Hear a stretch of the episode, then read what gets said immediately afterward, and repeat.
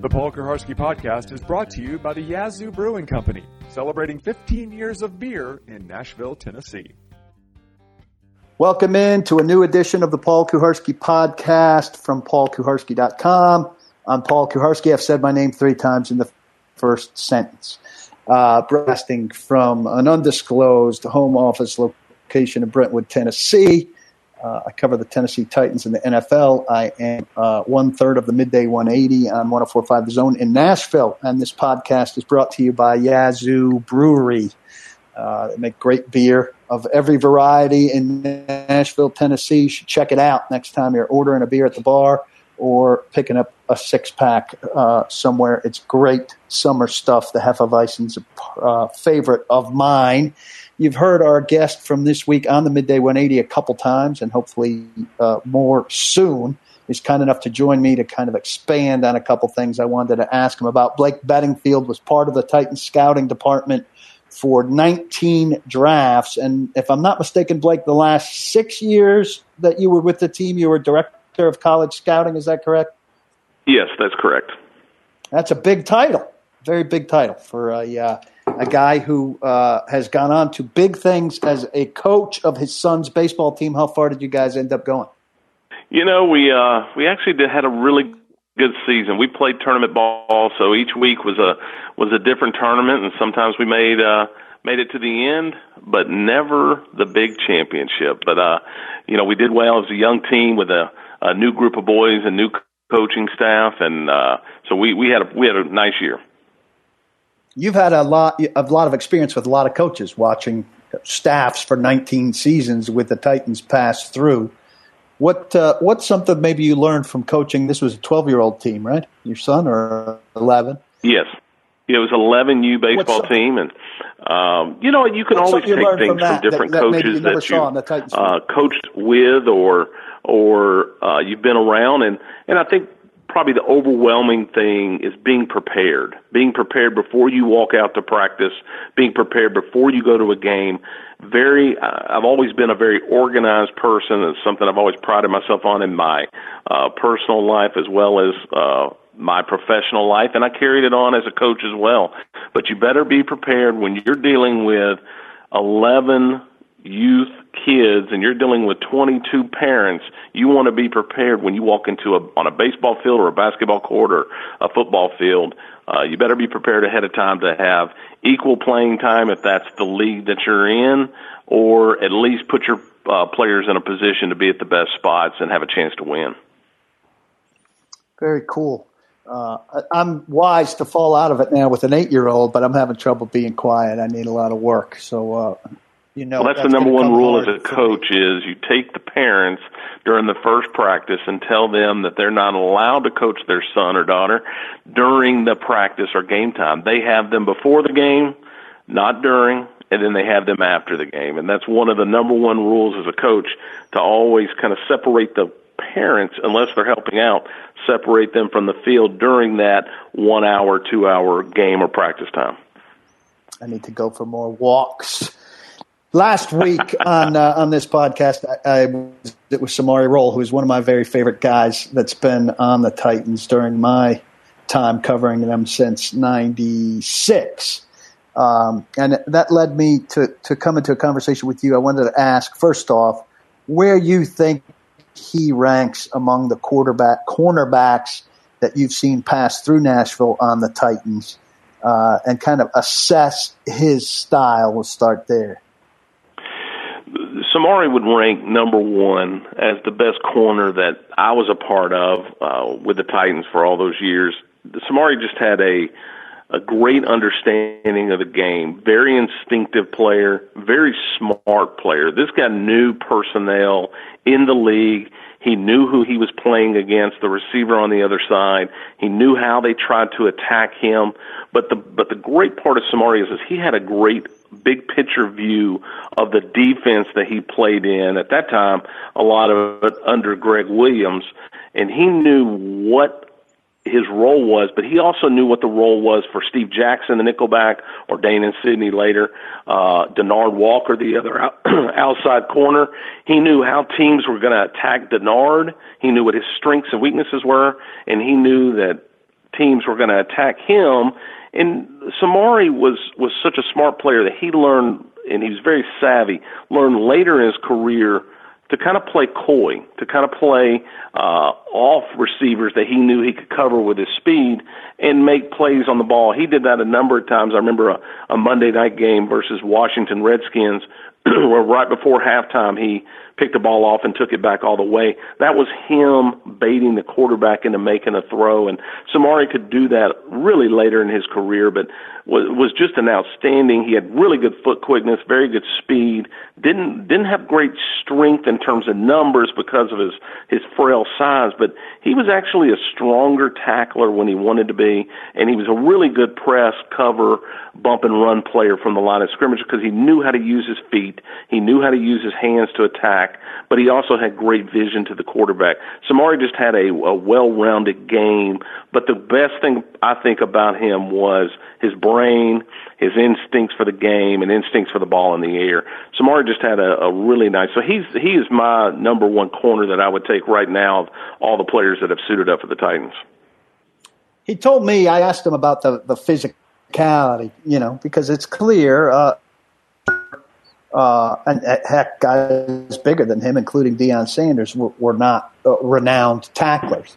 And he said that he he didn't he, he wasn't ashamed of that. That he would nose in uh, when it was necessary and when it was prudent. But even Gregg Williams, the defensive coordinator uh, early in his career, said, you know, that he had to pick his spots, and and he knew that squaring up against Corey Dillon, if there were other people around and it wasn't a must make play and getting dinged, probably wasn't going to benefit the team in, in the long run. And I know that's a running joke when uh, when you call uh, uh, you know talk about a, a, cornerback who doesn't necessarily isn't that well well rounded quote unquote. But I think everybody uh, in in his day and in the present day would take a guy that could cover like that. Uh, you, his tackling isn't isn't high on the resume of things you're looking for from him, right? You know, he he wasn't known for being a good, ta- a great tackler. But the one thing Samari did is he, and you said it, he picked his spots. He picked his spot in big games, whether it's big competition like Jacksonville at the time was one of our biggest competitors, and they had Jimmy Smith. You're going to have to wrap up and tackle Jimmy Smith. He had a strong lower body. He broke a lot of tackles. You know, those type players, Samari came to play, and he came to play in all the all the part of the game at that time. You know, I remember in playoff games, Samari was a very good tackler. He'd come up on some of those bubble screens screens that Indianapolis with Peyton Manning would run, and and he would come up and stick the receiver right then and there. And you know he didn't have a problem tackling, but you know his slight frame, he wasn't going to survive for 16 weeks if he was just going to try to knock the receiver's head off every time. We needed him to do other things, and that's get his hands on the ball, make plays, and really be a huge part of that defensive backfield. Who uh, who would come to mind as maybe the next batch of, of cornerbacks on this roster over the last 19 years that you'd put behind him? You know, I think the group next would be in that Cortland Finnegan, Alterraun Verner, Jason McCourty, and that group is is very good from the standpoint of uh, Cortland came in the league as a nickelback and really took off. He was an excellent blitzer. He had great speed, highly competitive. Just really didn't know how to cover and know routes as well at that time early on his career, but was excellent inside at the nickelback. Everything you wanted in a nickel, which you could uh, match up with a quicker, shiftier type receivers and also tackle and blitz. He would do it all, and he would do it all at 100% at all times. Cortland had great speed. He was a 4.37 guy coming out of Samford, but he was used to playing kind of in the middle because he played safety in college. So when we moved into corner, took a little bit of a transition period to move him outside at corner, but he was an excellent nickel back, and I at that time when we had our defense, you know, a nickelback was a starter, and and really today three corners is is really considered a starter. Even though you may line up on first down with with two corners and two safeties, you're going to end up going to the five man package pretty quick. So you know, he was a starter in our defense early on, and then he moved to the outside and had a really nice career, made a lot of plays on the ball, been an excellent tackler, and and brought a physical nature to the game. You know, I thought Alterraun Verner was probably the exact opposite of a workout type warrior. He was a an average speed at best, average size, but he was a very smart player, excellent hands, excellent ball skills, really knew how to position his body and well on the defense. He could he could match up with receivers because of his understanding route awareness and understanding of who he's playing against. Really played within the scheme very well. No one that you would ever sit there and go, he's a number one corner in the league. He's not. Uh, but he was a good number two for a number of years. And, and for us, he, he really uh, played well within the scheme. You know, I think Jason McCourty was probably the exact opposite of Alterraun Verner, where Jason was a later round draft choice in the sixth, seventh round. And he had great speed, but not really very good instincts. And, and even today, he's not really an instinctive player. Um, but Jason had really good speed. He was a he was a really good kid that learned well and learned quickly. And because of that speed and his aggressiveness, you know, he was able to play and play quickly and made a lot of plays. We we ran a lot of quarter coverage with with Jason early in his career, and he made a lot of plays with his face turned toward the quarterback. Um, you know, he was a guy that I thought got better quick from his rookie year to his second year. You know, I think Pac-Man Jones had all the talent in the world, and you know, if the off-the-field issues when he was with us didn't really surface, he would probably be number one or number two on the list. He had the talent, he had the ball skills, he had the speed, he had the competitiveness. If he would have put the time in learning receivers and learning how to play the game, you know, he could have really been a special player for us. He's gone on to have a nice career, but he had a lot of talent, a lot of instincts to play, and you know, I think probably the next guy would would be uh, Denard Walker, and it was because of the what we asked him to do. He was a man to man corner, and that's it. If you ask him to play zone or ask him to to read and be able to play off and react to balls, that's not what he does. He's a man to man corner. He presses at the line of scrimmage. He had great size and strength and speed and very poor ball skills. Couldn't find the ball in the air, but he was really wasn't asked to a lot. Do you think Adoree Jackson or Malcolm Butler have a chance when they're done in their time with the Titans to challenge Samari Rolle for that top spot on this list? You know, I don't think so. Um, I, I mean, I think Adoree's got a lot of ability. He's um, going to be the undersized guy. He he he has really good speed, excellent speed. Uh, he's a competitive player for his size. I think some. I think Adoree, if he really continues to ascend in his career, I think he could definitely, uh, you know, overtake a Cortland Finnegan and uh, definitely overtake an Alterraun Verner or a Jason McCourty. I think with just sheer speed and talent, the competitive nature that he has, I think he could rise up. I think Samari just had, Samari had that really great ability to learn the defense, understand it, and know where everybody is on the field. I just think that's so important, and maybe Adoree gets that, and you know, really uh, you know dedicates himself to the game. I remember stories with the Samari when he was in the building, whether he was in the training room or I'd see him in the lunchroom. You know, he always wanted to talk personnel. He always wanted to talk college players at the time coming out in the draft. This is a guy that studied players, not just in the NFL but in college. He really had a uh, a great love for personnel and in studying players. I think on the other side, Malcolm What's Butler. That? I think Malcolm's going to be a, a nice player for the Titans. I really do. And uh, but whether he whether he can ascend to the Samari Rolle level, I just don't think so. I don't think he's that kind of player. Uh, I think he could probably get in that top five uh, range, and and that's probably where he'll sit. I might be missing a coordinator here. I'm going Williams, Schwartz, Cecil, Gray, and then Gray slash Williams again. LeBeau, and now Pease. Am I missing somebody there, defensive coordinator wise? Um, yeah, you had um, uh, Jerry Gray. Yeah, so William Schwartz, Cecil, Jerry Gray, and then Gregg yeah. Williams came in with Jerry Gray, Dick LeBeau, yep. now Dean Pease. Which of those guys maybe broadly asked the most of the corners? Which of them maybe asked the least of the corners? You know, I think Gregg asked a lot of his corners because um, he was he put them on an island a lot of times he bump and run with with Samari and and Denard, and he asked them to man up all over the field, and that's when we were able to draft a Jevon Kearse. It changed Denard Walker and Samari Rolle's game. They had to cover for less time because of the pass rush. You know, you also had a veteran group of safeties at that time with Marcus Robertson and Blaine Bishop, so they did have that veteran group with them to you know help them out but he, they ask a lot of them at that time. I think, you know, when you go through uh, the years with with Gregg and then Schwartzy. You know, Schwartzy probably didn't have he kind of lost Samari and Denard at that time, and and he had a little different group. He was always it was the Pac Man, it was Jason McCourty, it was Cortland Finnegan.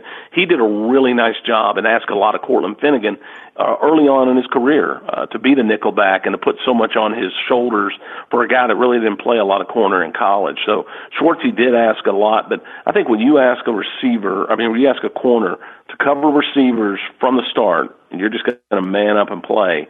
That's a tough assignment all day, especially when you're playing the Marvin Harrisons and the Jimmy Smiths and you know those type of guys. it's tough.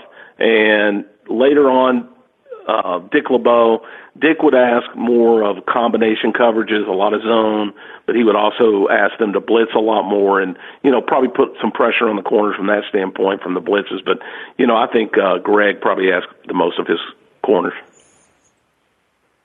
So I wanted to cover two scouting areas with you.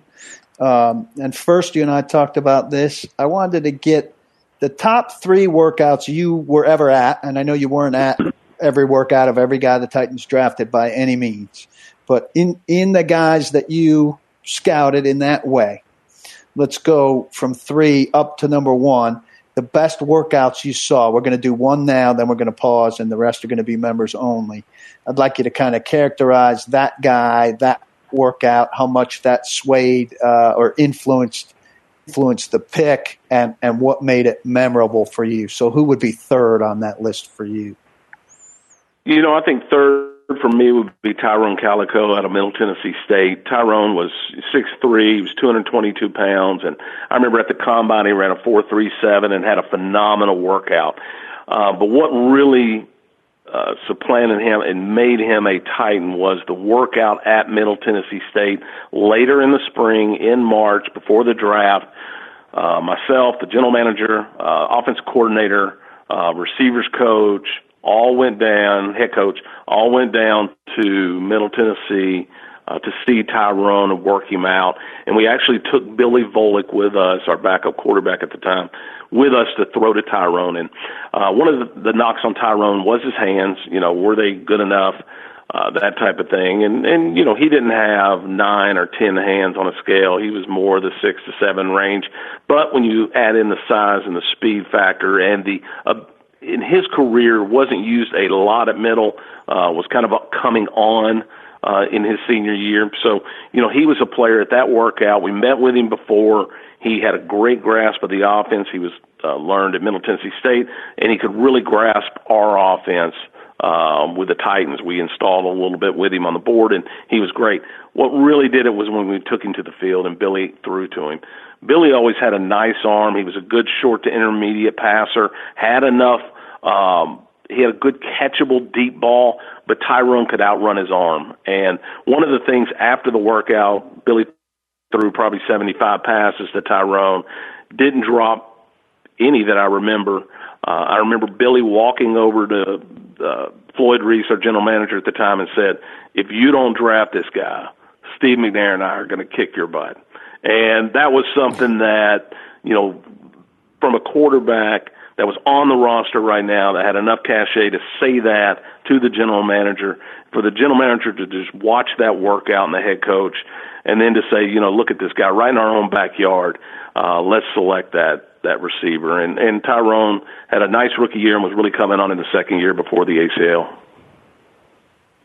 Yeah, and then injuries ultimately undid him, and he's one of those guys on the long list of receivers that just haven't found a way uh, to to make it work in Tennessee. Uh, not too many beyond Derrick Mason, who uh, and Drew Bennett, who That's right. out to the degree uh, you guys and and Titans fans would have liked. So there's your taste from former Titans college scouting director Blake Beddingfield of what he's going to offer. We're going to pick up with his second and first uh, best workouts he was a part of for guys who became Titans. And we're going to talk about how the Titans viewed Jake Locker, Vince Young, and Marcus Mariota as they prepared to draft them. All of that available to members after this short break. If you're not a member, it's a great time to join. Five ninety nine a month is the cost of a pricey beer, a couple bottles of water. You can get 12 months for the price of 11. Training camp is about to start at the end of the month. Uh, I'm the, a lone unique voice on this team. It's a bunch of kids and uh, and some good people who work for the team and aren't always necessarily going to be able to give you uh, the the analysis uh, that that I will, and that's no slight to them. But uh, if you've got to have a jersey, if you've got to have tickets to a certain game, if you've got to have this good luck charm and that Titans memento, you've got to have a membership to paulkuharsky.com to call yourself a real fan. It's brought to you by Yazoo Brewery. This podcast will return for members in just a minute. The Paul Kuharsky Podcast is a joint production of paulkuharsky.com and Vocal. For more information and more programming, please visit vocalnow.com. That's V O K A L now.com.